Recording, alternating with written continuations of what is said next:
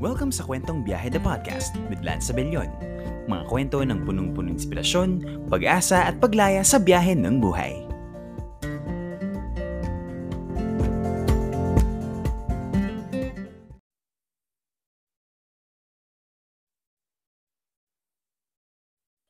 Okay, welcome po sa isa na namang episode ng Kwentong Biyahe the Podcast with me, Lance Sabelyon. Maraming maraming salamat sa pagtul- patuloy na pagtangkilik at pagsuporta. I-follow nyo ang Kwentong Biyahe the Podcast sa Spotify at sa Facebook para ma-notify kayo sa mga susunod na episodes. And guys, ang guest ko ngayon ay isa sa mga kapatid ko sa Sining at Salaya, Manila. And isa siyang proud musikero from Zamboanga. So hindi ko na patatagalin. Please welcome ang guest ko para ngayong araw, Mister Jonathan Siba. Ayon. Hello, hello everyone. Hello. Thank you guys. Thank you, thank you. Hello, thank you Lance. Thank you for having me here. Salamat, salamat. Ayun, bro. Oo. Kumusta ang kumusta ang linggo, ang nakalipas na linggo? How's your weekend so far? Ayos naman, medyo ano, medyo stressful. Hindi naman stressful. Medyo na ano lang tayo kasi medyo bumabalik tayo sa pag-exercise ngayon. Yun. Bumalik tayo sa sport. Yun, sports, no? Mga ano, syempre medyo, medyo lumuluwag na ang restrictions. So, ang mga mm. tao ay, buma- yung iba bumabalik na sa sports, yung iba bumabalik na sa gala. And actually, uh, nakakatawa lang malaman na di- dito sa Manila actually, unti-unti nang bumabalik yung mga physical gigs. Bumabalik na dito sa Manila. So, ayun. Uh, I'm so happy naman na kahit paano ay nakapag-usap tayo. No? Okay, so bro, meron ka bang gustong batiin before we start the episode for today? Ayun. Um, yun, binabati ko yung parents ko. Kung sakali mapanood nila ito. And ayun, uh, I'm, uh, gusto ko rin batiin yung mga tropa ko na nandyan. Yeah, uh, Manila. Lahat ng musicians and poets na nandyan. Hello, guys. Ayun. So, shoutouts din sa mga kasama nating musikero at mga poets, writers na sa Manila. So, sana ay magustuhan nyo at ma-enjoy nyo itong episode natin for today. So, syempre, bago muna tayo pumunta sa pinaka proper ng ating podcast. Kumustahan mode muna tayo ngayon, bro. So, ayun na nga. Um, so, kumusta ka dyan? Kumusta ang sitwasyon dyan sa Zamboanga? Yeah, so, so far bro, kahit papaano naman, meron pa rin naman tayong nagagawa. Kumbaga, kahit papaano, kahit hindi man ganun katindi yung ginagawa ko sa Manila, kasi syempre iba pa, iba pa rin talaga yung Manila. Pero at, at least meron pa rin tayong, ano, may, meron pa rin akong source of income na ginagawa dito. Uh, yun, uh, nag-ano ako kasi, nag-online streamer. Online streaming, ganun. Ganun yung ginagawa ko so far sa para maka-earn pa rin kahit papaano. Ayun. So, yun. So, actually, nauso yung online streaming specifically nitong pandemic, diba? Mismo, mismo. Magmula nung mga, yung mga artists, eh tayo, magmula nung mawalan tayo ng physical gigs, mm-hmm. at least, uh, nag-transition tayo to online. So, syempre, uh, pasadaan ko na ng tanong, no? Pero, nabanggitan natin yung online streaming. So, bro, tingin mo parang gaano kalaking adjustment ang ginagawa mo as an artist from live gigs tapos biglang online ka bigla? Ano, sobrang iba eh, sobrang iba. Sobrang iba yung ano. Sobrang iba yung vibe, yung the way mo i-present yung sarili mo. Though, ganun pa rin naman, pero siyempre, iba pa rin talaga yung physical kaysa sa virtual. Gets mo? Yeah, uh, yung ganun. Iba pa, oh, iba pa rin talaga. Tsaka ano, uh, masaya naman ako sa online streaming, pero mas iba pa rin talaga yung saya ko pag ano, pagdating sa live gigs. So, adjustments, medyo ano siya eh. Hindi naman siya ganun ka, ka, kahirap kasi siyempre, bilang artist, sanay naman tayo humarap sa tao. Hindi naman siya ganun kahirap. Pero ano lang, parang yung feeling lang siguro, yung feeling. Alam mo yung yung fire na nararamdaman pag nasa stage ka kaysa sa streaming ka.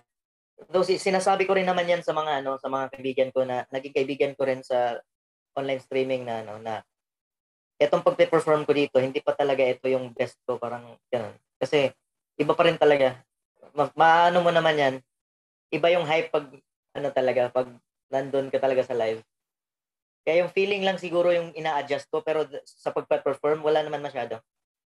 Oo. Kumaga, ang ang pinakaiba lang kasi nat, ng pinakaiba lang kasi ng iba pa rin naman talaga yung kaba at excitement when it comes to live gigs kasi parang mm.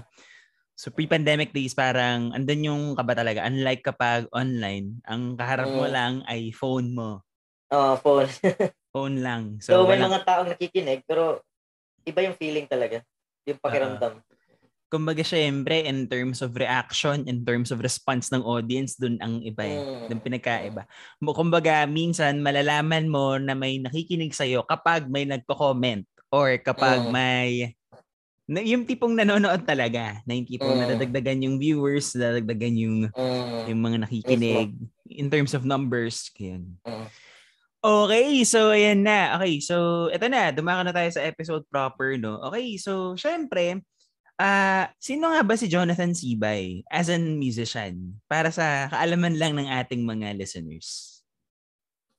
So si Jonathan Siba ay isang uh, dreamer and explorer, you know. Kasi syempre, 'di ba, hin- hindi naman ako yung typical na musician kung saan nakatira sa ano, nakatira sa lugar kung saan nandoon ang eksena, kumbaga. So, explorer kasi syempre ang layo ng binahe ko, nilakbay ko from Mindanao to Manila para lang i-pursue yung, yung dream ko. Yan. Kasi ano eh, uh, it's, uh, yun talaga yung passion ko mula pagkabata. So, kaya ako siya pinursue. And yun. As a, as a musician, simple lang, simple lang. Pero ano, um, ano bang tawag? Hindi ko maano yung term eh, pero maano ako sa as a ano as a songwriter, ma, maano ako sa sarili ko rin. Kumbaga, kini-criticize ko yung sarili ko bago ko siya ilabas. So critical ako pagdating sa sarili ko, sa sarili kong music, sarili kong style, ganun. Ganun ako as a, as a musician. Ayun. So actually common naman yan sa mga artists eh. Kumbaga, bago nila ipakritik sa ibang tao yung trabaho yeah. nila, i-critic muna lang sarili nila. And I myself mm. I found myself doing that also. May mga may mga pagkakataon na ganun. And sabi ko parang mm. kasi parang sa sarili mo, doon mo na doon mo na agad malalaman na parang ah, parang di ako satisfied. Parang ganun. Mm. Parang yes, hindi hindi ka kumpiyansa mm. sa ilalabas mo na syempre kapag gets kumbaga ko din naman, pa, ganun. Kumbaga hilaw pa, hindi pa hinog. Kumbaga medyo kailangan mo pang ipulido ng medyo ipulido mo ng konti. Mm. Uh, i-polish mo pa ng konti, lagyan mo pa ng mismo. Laman, diba? Mm, mismo, mismo. When you do something. Okay, so ayun. Um, grabe, no? Uh, ito na, so nandito tayo pa rin sa Kwentong Biyahe Podcast with Mister Jonathan Siba, my guest for today. Okay, so ganito, no? Ito na. So, so syempre, uh, F, medyo yung mga susunod na questions ay F A Q na, no? Para sa mga artists na katulad natin. So, ikaw, uh, bro, paano ka nag-start sa music? Ano ang sound sa bahay nyo? Uh, sino mga influences mo? Was it your parents, your friends? So, tell me about it. Okay. So, I start sa music when I was five years old. And ang pinakauna kong mentor ay yung AirPods ko. Siya din yung, ano, siya din yung gitarista ko nung araw. At siya yung... Siya yung palagi kong kasama pag nagpe-perform si Papa. Kasi hindi ako kumakanta pag hindi si Papa yung nagtumutugtog, nagigitara para sa akin. So every, every, ano yun, every year, kumakanta ako. Tapos, ang pinapakinggan ko talaga dati, um, si ano, River Maya, isa na yun. Aegis. Yan. Nice. Actually bro, actually, halos lahat ng kanta ng Aegis dati, kinakanta ko at abot na abot ko siya ng walang kahirap-hirap. Sobrang, sobrang abot ng range ko yung mga kanta na yun. And, yun. Nung ano, nung medyo ano na, naging high school na ako, siyempre, doon na pinapakinggan ko yung E-Heads, Shakul, yung um, River Maya, ganun. Hales, Panchcola, ang dami nun, ang dami nun eh, nung era na yun. Tapos nung nag-college naman ako, doon naman ako na-influence ng ano, ng mga medyo emo-emo na tunog. Yan. Kaya kaya ano, nalulung ako sa Typecast, mga ganun. Typecast, um, ano pa ba? Uh, Second Hand Serenade sa ano, sa international. So ganun yung mga ano ko, ganun yung mga sound ko. And ayun, from from five years old start music, pero hindi hindi pa ganun ka, alam mo yung alam mo yung bata pa kasi, mga ginagawa ko lang siya for fun nung nung ano nung kabataan ko. Hanggang sa ayun, naging naging hobby ko siya, hanggang ngayon passion ko na siya. So, 'yun. Ganun, gan- ganun ako nag-start. Pero yung pagiging ano talaga, yung pagiging kumbaga pinurso ko talaga bilang profession, kumbaga ano na, twenty sixteen ganun, twenty sixteen. So twenty fifteen ako nakasali ng Elements Singing Songwriting Camp. Pero twenty sixteen talaga ako nag-start ng gigs. Yan. So, ayun. Yan yung ano. Yun, doon ako nag-start. Yeah. Ayun. So, nakakatawa, no? Kasi parang um, karamihan kasi ng mga musicians na naririnig ko ay nagsisimula sila na i-pursue ang music, halimbawa pag magpa-piano lessons, mm. gitara, ganyan, ganyan, ganyan, ganyan. Pero ikaw, at least parang yung music sa bahay ninyo, parang ano, it's parang parte na siya. Parang, uh, ito, parang kumbaga parang it's a part of your D N A already dahil yung tatay mm. mo nga, uh, gitarista. Mm. So yun, um, so syempre, dako na tayo sa follow-up question towards the first. No? Um, Share mo naman yung parang kasi nabanggit mo na naging part ka ng Elements Music Camp. Paano ka napasok doon? Ayun, so, yun nga bro, uh, unang-una, yun nga, noong twenty fifteen, mga, siguro mga August, July, nung kumano ko. Nung first kong punta sa Manila, nung time na yun. And then, yung, ang pinaka-goal ko talaga nung pagpunta ko sa Manila bro is talagang sumali sa mga singing songwriting contest. Nag, kumbaga nagbabakasakali lang ako. Kumbaga, kumbaga yun, yun parang dive, nag-dive lang ako na hindi ko alam kung ano yung patutunguhan, basta yung akin lang is maano ko lang yung passion ko. So nung time na yun, ang dami kong ang dami kong inanohan na gusto kong applyan. Kaso nung time na yun, nung nasa Manila na ako, tapos na yung uh, Philpop, tapos na yung uh, Himig Handog nung time na yun.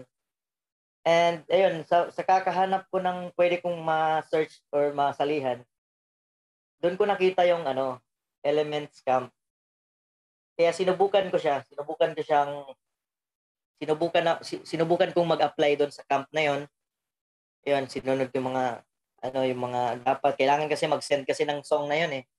Mag mag-send kami ng kanta sa loob ng two minutes, kailangan makapag-introduce kami ng sarili namin at maano kami mag makapag-record kami ng kanta, first verse and first chorus, ganun lang.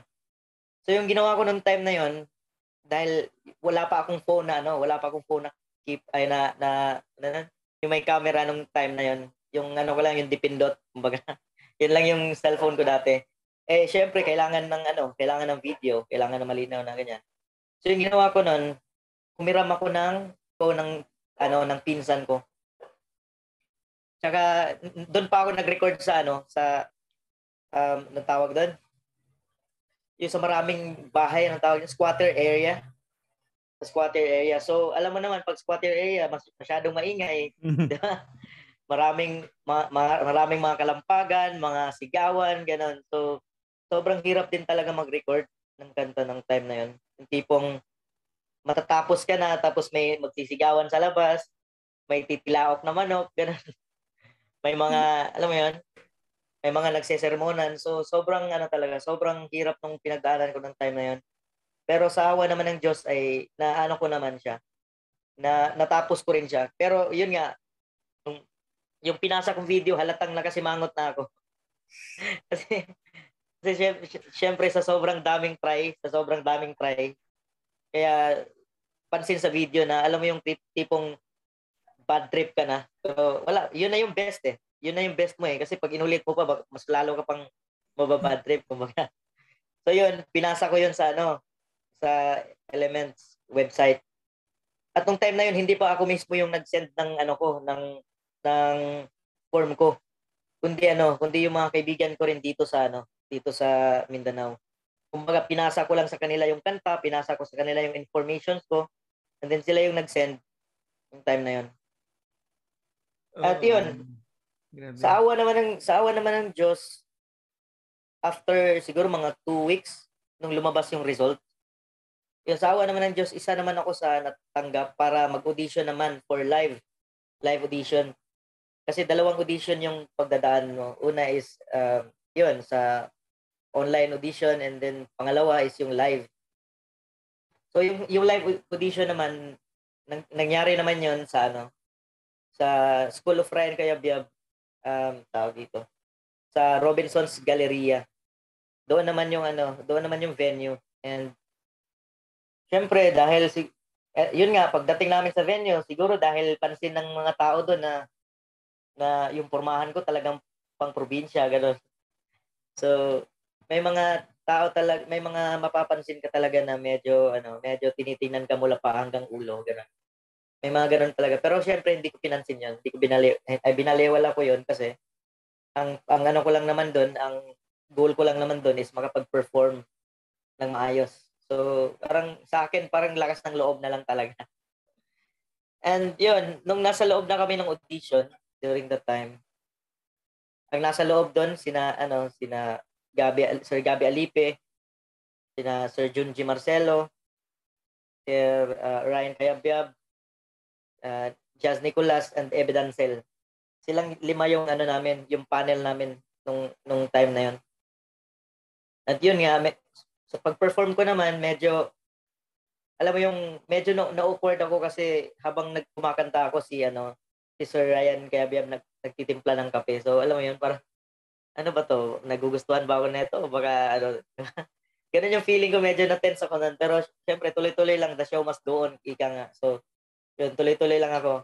And then, after ko mag-perform, parang, doon ko na, ano na, parang, si Sir, eto, eto si Sir Junji Marcelo, uh, nagpapahiwatig siya na, ano, na, na parang gustong-gusto niya yung performance ko.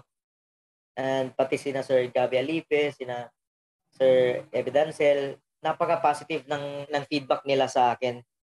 And syempre, nung, nung, ano na, nung palabas na ako ng audition, parang ano, nagparinig sa akin nito si, ano, si Sir Ryan Cayabyab. Na parang, alam mo yung feel ko, parang siguro matatanggap ako. Ganun. Kasi nung nag-audition ako, mahaba yung buhok ko. And sabi sa akin ni Sir Jun, and Sir ano, Ryan Cayabyab na, "O ano, Tatan, next meeting natin ha, kailangan yung buhok mo nakaano na, nakagupit ka na." Gumanan siya. So parang binigyan niya ako ng pag-asa na ano, na bakit bakit mayroon pang next meeting? Parang ganun yung nasa isip ko. So, yun, sobrang sobrang saya. And then pag ano lang noon, one week lang noon after, meron na ako na-receive na text na natanggap ako out of ilan kami na-audition sa buong Pilipinas. Kasama ko sa top sixty. So, yun. Yun yung ano, yun yung doon nag-kick off yung ano ko, yung career ko sa music. Grabe, no? Kumbaga, imaginin mo, parang out of ilan kayo, sixty plus. Actually, yung, yung sa songwriting, isang, kasi parang, okay, little do you know, guys, okay, here's a little trivia. Naranasan ko na rin na magpasa sa Himig Handog at kung saan-saan pa. Well, um, there was, ako din, parang i-share ko din na, there was this point na napasok ako sa top one hundred. Okay. Pero, syempre, after noon, top thirty na, top, top, top, hanggang sa top thirty, tapos top fifteen, tapos top twelve. So, parang ganun, may mga ganung may mga ganung klaseng phases of auditions. And, mga parang grabe din yung pressure din na ano mo, no? Na pinagdaanan mo. Kasi imaginin mo ang makikinig sa'yo. Mm, mga, mga, mga, mga the. Mm, the uh, maki- makikinig sa'yo, the Ebe Dancel, the Gabby mm. Alipe of Urban Dab, the Ryan mm. Cayabyab, and the Junji Marcelo. Parang, yeah. Ibang Jazz kla- Nicolas, yeah. Just the Jazz Nicolas of Ichiworms. Parang, ibang klaseng pressure yun, ha? Parang, ikaw na typical na probinsyano boy, tapos ang mga kasabayan mo, yun na nga, parang mga Manila boy, mga... Uh, mga matagal na sa eksena, gano'n. Tagal na rin sa eksena, tapos ikaw biglang papasok ka sa eksena, nagganon yung itsura mo, na outlook mo. Mm. Well, siguro nga talaga parang ang ang nakuha ko sa kwento mo is yun nga, oo, sabihin na natin na ano, don't judge the book by its cover talaga. Kasi...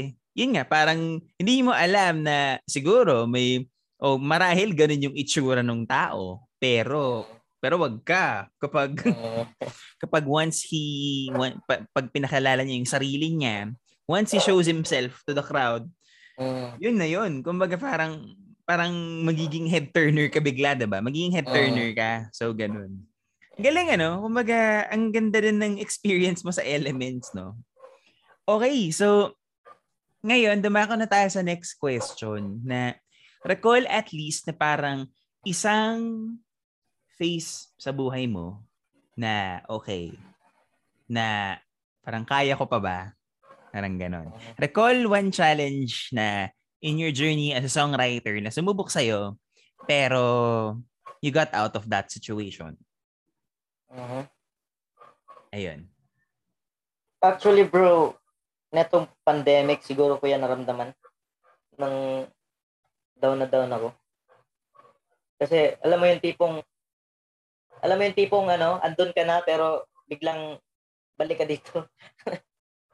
Kasi, uh, yeah, uh, yeah. Tsaka, yung, yung, mas, yung hype na iniwan ko is napakataas eh. Kumbaga, kumbaga, ano, alam mo yung tipong ang dami ng plano, na, kumbaga, nakaset na yung plano mo, pero biglang pumasok si COVID at yeah. biglang nawala lahat. Yun. Tsaka ano, dito ko, nung pagka-uwi ko ng Mindanao, siguro mga, naramdaman ko siya mga, siguro mga two months mula nung pag-uwi ko. Naramdaman ko yung ganyang sitwasyon na, ano bang mangyayari? Parang ano bang mangyayari sa akin? Yeah. Kahit, kahit uh. ngayon parents ko, yung family ko na, na, na feel nila yung pain ko during that time. na na ano nila na nagets nila na ano na may something na nangyayari sa akin. Kasi ang hirap, ang hirap talaga eh. Yung tipong ang layo mo na nga sa ang layo mo na nga sa ano sa eksena. Tapos may nangyayari pang mga ganito na halos hindi ka makalabas ng bahay. Yeah. Halos oh. hindi ka magano, tapos wala kang hindi mo ma-express yung sarili mo kasi wala ka namang matutugtugan maliban doon sa sa kwarto mo. Yeah. Sa bahay lang ganoon. Yeah. So di, dito ko yun siguro ito yung yun yung experience ko na kaya ko kaya ko pa ba? Parang ganun.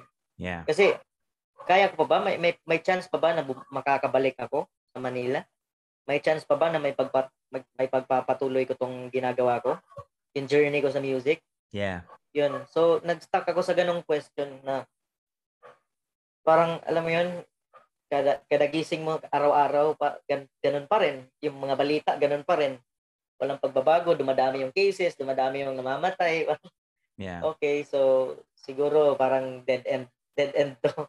Parang ganun. Pero d- during sa lowest point ko, may mga ano din eh, may mga mensahe din na dumadating sa akin na hindi, kailangan mong kailangan mong maging patient, kailangan mong ano, kailangan mo pang tatagan. Babalik din sa normal ang lahat, mga ganun. Actually, nakasulat ako ng kanta nung ano na nung lowest point ko kasi parang wala, yun lang naman yung escape natin bilang manunulat eh. Yeah, exactly. Pag nasa pag nasa lowest point tayo ng buhay natin, uh, andyan palagi yung yung ano natin eh, yung yung mga naiisip nating mga alam mo yun. Yeah. Na kinukon kumbaga kinukon kokontrahin mo yung kung ano man yung nandun sa ano, nandun sa puso mo. Kukontrahin mo siya ng mga positive na ano, positive thoughts para para ano, makontradict yung ano, yung naiisip mong wag na ipatuloy mga negativity, you know. Uh, yeah. Yun. So di yang yang ano na yan, dito ko na experience yan na parang hindi ko na kaya. Ayun. Pero, so uh, so yun, paano mo siya nalam, nalampasan, bro? Yun, through ano, through writing music, tapos nanonood ako ng mga inspirational na ano na yung mga uh, about some yung mga story ng songwriters na nagiging successful. Yun, nanonood ako sa ano sa YouTube. Nanonood ako ng ano ng mga story ng banda, story ng ano, kung paano sila nag-start, kung paano nila, kung gaano kahirap yung pinagdaanan nila. Yun, is, isa yun sa mga way ko para ano, para bumalik sa track, ganun. Para ano, para muling ano, muling mabuhay yung apoy na parang namamatay. And through writing songs, syempre. Yun naman yung pinaka-power natin maliban kay Lord. Exactly. Oo. Kumbaga parang ano, besides the Lord syempre, na siya naman talagang lakas natin. Ano, uh, ako rin parang nung time na nung time din na na-depress ako. Ang nag ako rin, ang naging ex- escape ko was pagsusulat ng tula. Exactly. Diba? Pagsusulat talaga. And and yun talaga eh, kumbaga syempre bilang ikaw as an artist, wala ka namang alam na ibang form of escape. Mm. Bukod sa pagsusulat. Pero may may mga, may mga iba syempre naghahanap ng ibang hobby. Ngayon, yung mm. may mga iba na biglang dahil sa depression naging plantita na, yung iba gumaling magluto, yung iba gumaling mag-bake. Ako, gumaling ako magluto, aminin ko. Gumaling ako. Because of the pandemic, kumbaga ako rin yung tipong wala ka na mapagbubuhusan ng oras, diba? Wala na, wala na talaga. Kumbaga bukod sa syempre nagtatrab- nagtrabaho, nagtatrabaho pa din tayo, pero minsan din kasi ang work it can lulunurin ka rin eh. Alam mo yun, yung tipong parang lulunurin, okay din naman na may ano ka, kaya lang parang iba din yung meron kang ginagawa outside of your work. Ako, sa kaso ko, na meron akong ginagawa na outside, may yung tipong nasa computer lang ako maghapon, nagtatype ng kung ano-ano, gumagawa ng kung ano-ano sa trabaho. Kumbaga, uh-huh. yun din, parang naging form of escape ko was pagsusulat. And medyo nagsisimula na rin ako sa songwriting, pa- pakunti-unti songwriting, pakunti-kunti. Um, medyo biniventure ko na rin yung bagay na yan from time to time. And uh-huh. yun talaga eh, kumbaga, ikaw, naka-confine ka sa loob ng kwarto mo. So, ano ang gagawin mo, diba? Parang mag-iisip, mag- para mag-iisip ka talaga ng gagawin mo. Andiyan yung pwede ka maglinis ng kwarto mo. Parang yung, yung kwarto mo na, halimbawa, isang taon nang di nalilinisan, ganyan. Uh-huh. Linisin mo. Or halimbawa, mag-aayos ka ng kung ano-ano, magkukumpuni ka ng kung ano-ano. Pero, uh-huh. kumbaga, this pandemic has allowed us rin na, well, syempre, andun yung fact na andun pa rin tayo doon sa sitwasyon na medyo, well, things are easing up, pero hindi pa rin talaga natin alam kung kailan siya totally mawawala talaga. Hindi pa natin yes, alam eh. Hindi natin alam yes, eh. So, it, I don't know, parang maybe things are easing up, maybe anytime soon, maybe. Hindi natin uh, alam. Pero, regardless of that, kumbaga, yun talaga, we have to just stick with our goals and do whatever, do what we can. Oh. Yun talaga yun. Okay bro, maraming maraming salamat for sharing your sentiments on that question. Okay, so last question na tayo before we go to Sige. The next segment, no? Okay, so any tips or advices that you can give sa mga songwri- sa mga gustong magsimula ng songwriting? Uh-huh. So aspirants, okay. Uh, aspirants. So ayun. Unang-una, ano, um, unang-una, i-master muna nila yung craft nila. I-ano muna nila. Kumbaga, bago, ni, bago sila lumabas sa, sa eksena or pumasok sa eksena, anuhin muna nila. Kumbaga, i-master muna nila yung craft nila. Pati yung identity nila bilang musician or bilang or poet or bilang ano, bilang mangguguhit, ano tawag doon? Artist na... na visual oh, artists. Oh, visual artist. O, oh, yun. Kumbaga... Mga, mga painters. Oh, mm, kumbaga, i-enhance muna nila mabuti bago nila, ba, bago sila umano sa eksena. Tsaka know their identity din. Yung, kung ano ba talaga yung ano nila, ano ba, sino ba talaga sila paglabas nila sa, ay pagpasok nila sa eksena. Sino ba sila? Kumbaga, kailangan meron ka na identity kasi yan yung pinaka, isa sa pinakamahirap na gawin sa isang artist, yung hanapin yung identity mo. Kasi kahit ako, kahit ako mismo, Lance, nahirapan akong mag-ano ng identity ko. Kasi dati, paglabas ko, emo, masyado akong emo, kaya nakukumpara ako masyado sa emo. Diba? Parang, ang hirap hanapin yung sound ko. Actually, hanggang ngayon, hanggang ngayon, binibuild ko pa rin yung character ko bilang artist. Parang hindi pa, wala pa ako dun sa pinaka baga pinaka anong tawag doon? Yung pinaka ano mo? Pinaka um, kalimutan ko yung term eh. Basta yung pinaka ano mo, pinaka, pinaka best mong mong part. Hindi hindi ko pa na hindi ko pa na-achieve yun sa tingin ko. Kumbaga parang kumbaga parang wala ka pa doon sa totoong sarili mo talaga. Oh, kumbaga andun na siya pero kumbaga patuloy ko pa rin hinuhulma. So, mm-hmm. yun yung yun yung ano, yun yung gusto kong i-advise sa mga upcoming artists na hanapin din nila yung ano nila, wag sila magtunog Moira, wag sila magtunog alam mo yun, wag sila magtunog uh, December Avenue, wag sila magtunog uh, X B, anong tawag doon? X Battalion, wag sila kung uh, rapper man sila, di ba? Kumbaga, yeah. Mag-ano ka nang i-try mong hanapin yung tunog mo na unique. Kumbaga mm. ganun. Yeah. Yun yung ano ko sa mga artist, yung mga upcoming artist. Tsaka ano, yun, i-ano din, maging maging kritiko ka rin sa sarili mo. I-criticize mo ng mabuti yung sarili mo para pagdating ng time na ipaparinig mo na siya, makriticize ka man, at least ikaw, ginawa mo na yung best mo dun sa song na yun. So kung i-critic ka man o hindi, either tanggapin mo man yun o hindi, basta alam mo sa sarili mo na yun ka, kumbaga. So, yun yung mga ma-advise ko sa, ano, sa mga upcoming artists natin, mga aspirants. Ayun, ganda. Kumbaga, ang ako naman ang nakuha ko doon is yung specifically yung paghahanap ng identity kasi yeah. Sa mga nagsisimula kasing artists, well, kagaya ko nung una. Um, dumarating tayo na once may marinig kasi tayong artist, nagkakaroon mm. tayo ng konsepto of ng konsepto ng tinatawag na eh. mimic, uh, parang mimicry. Uh, uh, parang okay. Pag yung tendency na marinig mo si Juan Miguel Severo halimbawa o si Rico Blanco, ganun.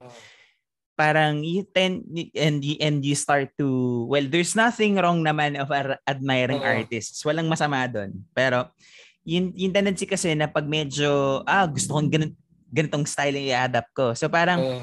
medyo ano um yun nga nagkakaroon ng concept of mimicry na to the point na you you mimic other artists pero wala kang nabibuild na identity for yourself. Uh-huh. And ako nandun din ako nag-struggle na, okay, so nung nag-start ako sa spoken word, ako rin, parang, parang okay, so ang naririnig ko nun, puro hugot, puro mga, uh, puro mga pinaasa, ganyan-ganyan, mga, uh, iniwan, mga iniwan ng ex, ganyan. Pero, nung time na din na yun, parang, okay, ano ba ang ano, parang, parang, okay, tinanong ko yung sarili ko na, okay, as an artist, ano ba ang pwede kong maihain, kumbaga, sa uh-huh. chef, isa akong para para akong isang aspiring chef na uh, baga uh. baga aspiring chef na ano ba yung ano ba yung recipe bagong recipe na pwede kong maihain sa mga tao na magugustuhan yes, nila mo. And at the same time bago sa pandinig nila in a way yes, bago mo, yes, mo. So ayun na nga nag-start inspirational hanggang sa syempre hanggang sa nagpo-progress tayo bilang artist and then na rin yung about self self-love and then yung self-awareness tapos biglang na kapag ano na rin tayo tungkol sa bayan, tungkol sa mga yes, cho- choices natin sa buhay, sa uh-huh. yung simple lang na galaw natin bilang mamamayan biglang, 'di ba? Uh-huh.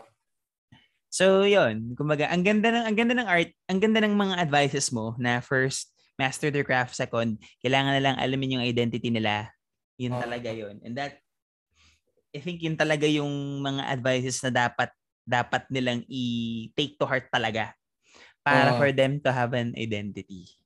Okay, so maraming maraming salamat. Para ano pa ba yung hindi napalabas? Ganun, di ba? Yun, oh. An- ano pa ba yung, kumbaga, ano pa ba yung kaya mong ibigay as an artist na hindi, mm, yeah. kasi na, na hindi, na, na hindi ka magsisisi na binigay mo yon, na hindi ka, hindi, mas, hindi mo masasacrifice yung sarili mong, yung ginagawa mo at the same time, mapapilis mo din yung sarili mo. Uh-huh. Mga parang it's about taking gumaga yun taking risks. Mag-risk ka na magtunog bago ka sa mga tao. Gumaga oh. Mar- marami akong mga in fact sa Spotify ngayon medyo na, napapadalas ako mag-browse ng mga artists na mga bago na indie sub and sabi ko and sa pagbabrowse ko parang wow ang and dami kong nadidiscover na mga bagong artists. Sobra uh-huh. na parang, parang ang ganda nito. Ang ganda ng music parang alam mo yun? Parang ano, parang sa, sa Spotify o sa mga streaming platforms. Ngayon, ang maganda ngayon sa O P M, marami, parang marami ka ng gintong mahuhukay ngayon, kumbaga. Mismo. Kumbaga, pag magmimina ka, hindi ka na mahihirapan dahil ang daming mga artists na parang ginto talaga yung uh. ginto, ginto iba iba yung tunog nila sa iba na hindi mga parang halimbawa na lang si si Four of Spades hindi ka tun- parang iba iba siya sa tunog ni ganito iba uh-huh. So or parang hindi, in other words, parang hindi naman masama na magkaroon ka ng peg or uh-huh. parang you, parang it starts from there pero little, little by little as you progress as we progress na magkaroon ka na ng sarili mong yun nga it all boils down to there uh-huh. na yun na nga magkaroon ka ng sarili mong identity yes, kasi, kasi yun din yung puhunan mo para eventually na makapasok ka sa industriya at sa eksena, eventually na mapunta ka sa mainstream media, 'di ba? Kumbaga, yun ang labanan ngayon eh, kumbaga. Uh, ito yung ano, ito yung take ko diyan. Example ko sa ano, sa identity na sabi ko. Si Ebe Dancel, hanapin mo yung katunog niya sa Pinas na banda or kung sino man. 'Di ba wala kang ganun? Wala, wala. Wala, wala. wala. Sobrang iba. Si Soft Dish. Hindi Soft sila ganun kasikat pero Pero, anuhin mo sila, pakinggan mo sila, sobrang iba din yung music nila sa mga O P M. So, so ganun, ganun, mag, ganun yung identity. Uh, ang hirap talaga niyang hanapin, kumbaga. Oo. Kumbaga, kumbaga, finding your identity as an artist takes time. Mm, pero, talaga.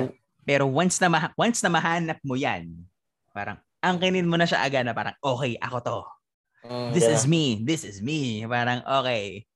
Parang, eh, tapos there, start from there, tapos, lumikha ka na ng songs or music or whatever. Ayun. Okay, so ang ganda ng discussion natin about the, ano, about sa sa journey mo bilang isang songwriter. And guys, dumako na tayo sa next segment and I am sure sa mga tagapakinig natin ng Kwentong Biyahe podcast, alam ko naman na ito ang inaabangan ninyo sa kada episode, no? Ah, uh, dahil nga syempre songwriter ang ating guest ngayon. So syempre, bab ah uh, Uh, ibibigay ko na kay Jonathan ang floor para magbahagi siya ng kanyang mga songs for us. So, bro, the floor is yours. All Go right. ahead. Okay.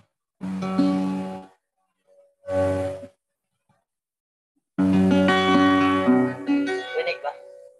Yes. Dinig, dinig kayo. Dinig. So, yun. Unang song na ibabahagi ko, guys, ay ito yung aking pinakahuling ni-release bago mag-pandemic. Ang I mean, hindi pala bago mag-pandemic, habang nagka-pandemic. Ito yung na-release ko, yung aking fourth single. Ang title po nito ay Unahan. Para sa mga taong para sa mga taong napapagod or nilalak na yung yung puso para no, para magmahal ulit. So So the song is Unahan.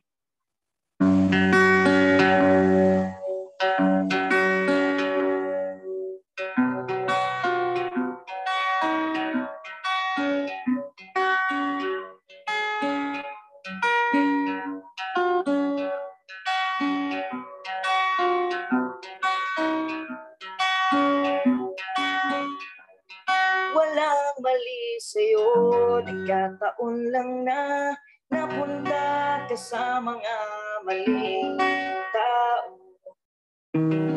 Walang kulang sa'yo, sadyang hindi ka lang pinalat sa mga tao pinili mo.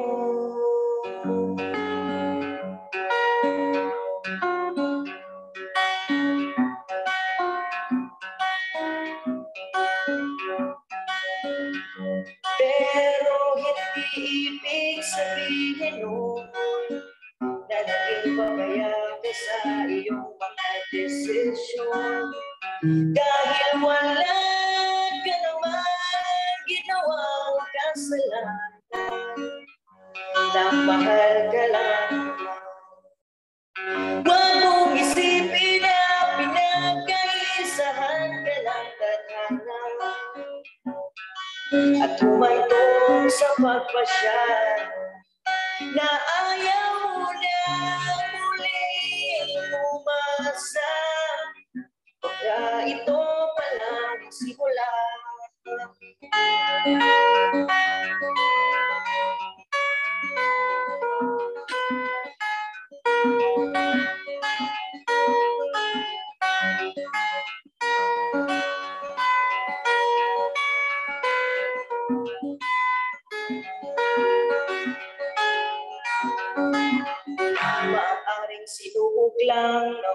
panahon ang iyong pasensya at nagsilbing bulmahan ang mga kabiguan mo para pagtibayin ka. Maaaring sinugat lang ng panahon ang iyong pasensya at nagsilbing bulmahan ang mga kabiguan mo para pagtibayin ka. Huwag mong isipin ang pinagkaisahan ka ng ganaan at tumantong sa pagpasya na ayaw mo na muli tumasa. Baka ito palang isipulan. Huwag mong isipin na pinagkaisahan ka ng tadhana at tumantong sa pagpasya na ayaw mo na umaasa. Pagkaya mo wala nagsimula dahil sino ba ka ang may alam kung ano ang ating kahatungan. Malay mo ang taong para sa'yo ay naghihintay lang sa unahan.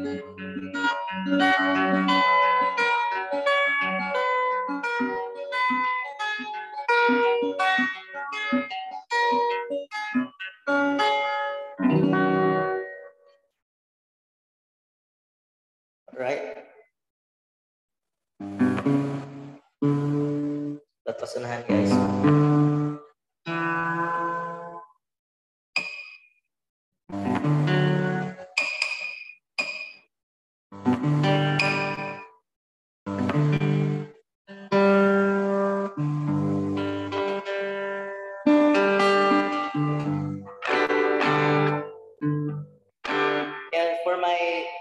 Second song, second and last song.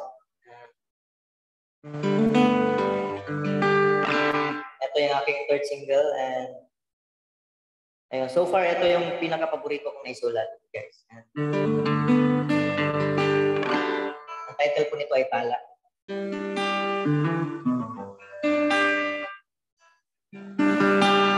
Para ito sa mga uh, yung tipong wala kang makitang rason para hindi mo magustuhan yung isang tao.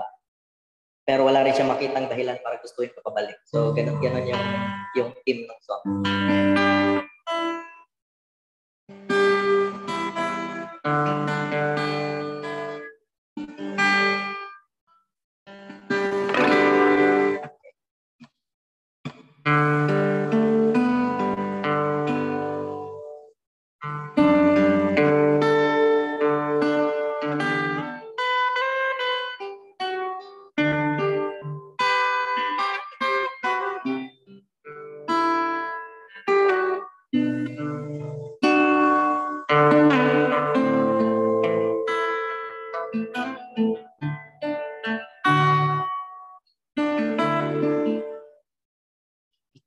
Bituin na nagniningning sa aking paningin,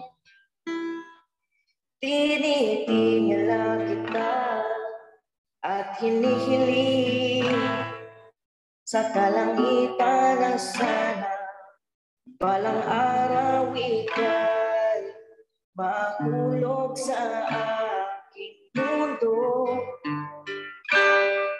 Ika'y tala na nagbibigay liwanag sa kalawakan.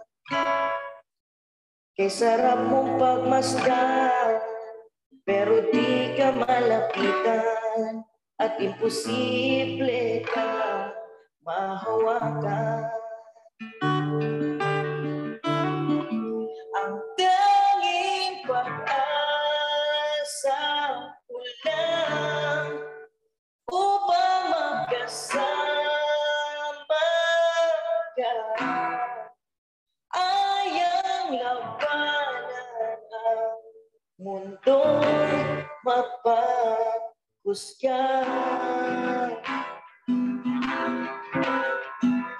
At lakbayin ang layong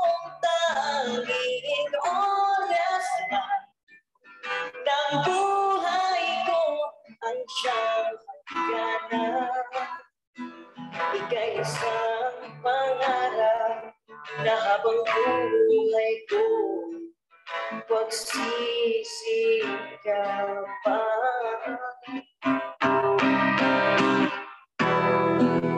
Ngunit kung dumating ang araw na bigla kang maglaro sa iyong kinalalagyan at mapunta sa kamay ng tao, papalag kung babagsakan asahan ko.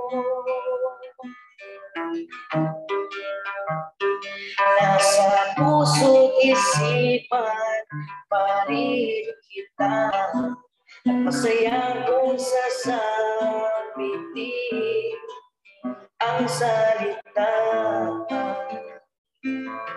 Lumigaya ka sana.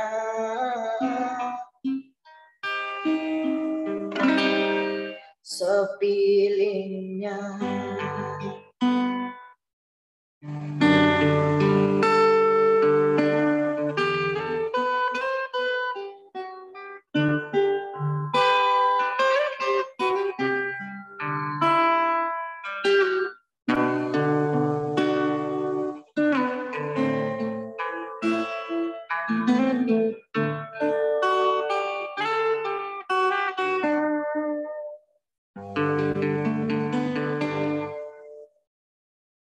Thank you. Mga kaibigan, that was Jonathan Siba. Grabe. Yeah, thank you, uh, na-miss, thank you. Na-miss ko yung ano, ang actually, uh, yung pinerform na songs ni Jonathan, actually, isa rin sa mga, dalawa sila sa mga paborito ko, actually. Thank you, thank you lang. Na thank you. Very remarkable. Na kumbaga parang, ito yung, ito yung ano, lalo na yung tala, kasi parang nung una ko siyang narinig, parang uy, na parang okay, parang admiration siya. Tapos biglang, paglang, biglang dulo, tok, yun pala yun. Pag may plot twist yung songs, oh. May plot twist siya. Na kumaga parang, well, galing, ganda, ganda, ganda. Thank you, thank you, thank you. Ayun, so, ayun. Um, okay, so last question na before we ano uh, officially end. So, ano ang okay. aral ng biyahe ng buhay ni Jonathan Sibay? Aral ng biyahe ng buhay, um, huwag masyadong magtiwala sa, la- sa mga taong kilala mo. Kumbaga, ano, huwag, huwag mong ibigay agad yung tiwala mo sa mga tao na, na namimit mo sa eksena or sa kahit, sa, or sa kahit anong aspeto, mapatrabaho man or man man. Kasi, uh, alam mo, uh, mahirap, mahirap magtiwala masyado kasi minsan nagagamit yung, nagagamit yung ganun mo. Parang gagamit ka ng ibang tao pag ganun ka palagi, pag mabilis ka magtiwala. So, ayan. So, kilalanin mo, na, mo muna talagang mabuti yung tao at ayun, pag-aralan mo kung eto bang tao na to ay magsistick sa'yo or yeah. gagamitin ka lang. Diba? Malalaman mo yan pag nandun ka sa lowest point ng buhay mo kung sino yung mga taong tunay na dadamay sa'yo. So, yun. Pag, yun yung pinaka-aral ko. Ayun. Mag-ingat. Ayun. So, ayun. Uh, ako bro, personally, ako ay masaya, no? Na after a while, nakausap kita ulit. And thank you, thank you. Thank you, bro. Na, same, same birthday. Maraming maraming uh, salamat for taking this time for the invitation. Maraming maraming salamat bro, sa pagtanggap ng aking invitation para ma-feature podcast. Okay, bro. So, plug mo na ang mga social media accounts mo, your songs, kung saan naririnig ang mga songs mo. Go ahead, okay. bro. Okay. So, ayun. So, sa lahat po ng nanonood, uh, kung sakaling nagustuhan niyo yung music ko, pwede niyo po akong sundan sa Spotify, sa iTunes, Deezer, YouTube, at pati sa Facebook. Ayun. Same name po sa lahat ng, ng, ano, ng nabanggit ko. Jonathan Sibay po. Jonathan Sibay. Yun. Yun lang po lahat ng pangalan ko sa lahat ng platforms. So, yeah. Ayun. So, i-follow nyo siya, guys, and especially stream those two songs. Super ganda. As in, thank you, thank you. At yung mga songs din ni Jonathan na talaga namang, wow! Um, kumbaga ako, ako masaya ako dahil actually parte din si Jonathan Sibay ng Laya Manila. So, I hope soon ay makasama ka na. Uh, makatugtog ka na ulit sa stage natin sa Laya Manila. Soon, bro, and, soon, soon. And soon, so. Alright, maraming maraming salamat. Bro, for again. Sa, thank you, bro. Isang karangalan. sa pagbabahagi ng iyong kwento. At guys, syempre, i-follow nyo rin ang Kwentong Biyahe Podcast Spotify at sa Facebook para ma-notify kayo sa mga susunod na episodes. Maraming maraming salamat for sticking around with this episode with Mister Jonathan Siba, at nagwakas na naman ang isa na namang episode ng Kwentong Biyahe The Podcast. Mga kwento ng punong-puno inspirasyon, pag-asa at kalayaan sa biyahe ng buhay. Ako po si Lance Sabelyon. Hanggang sa muli, paalam.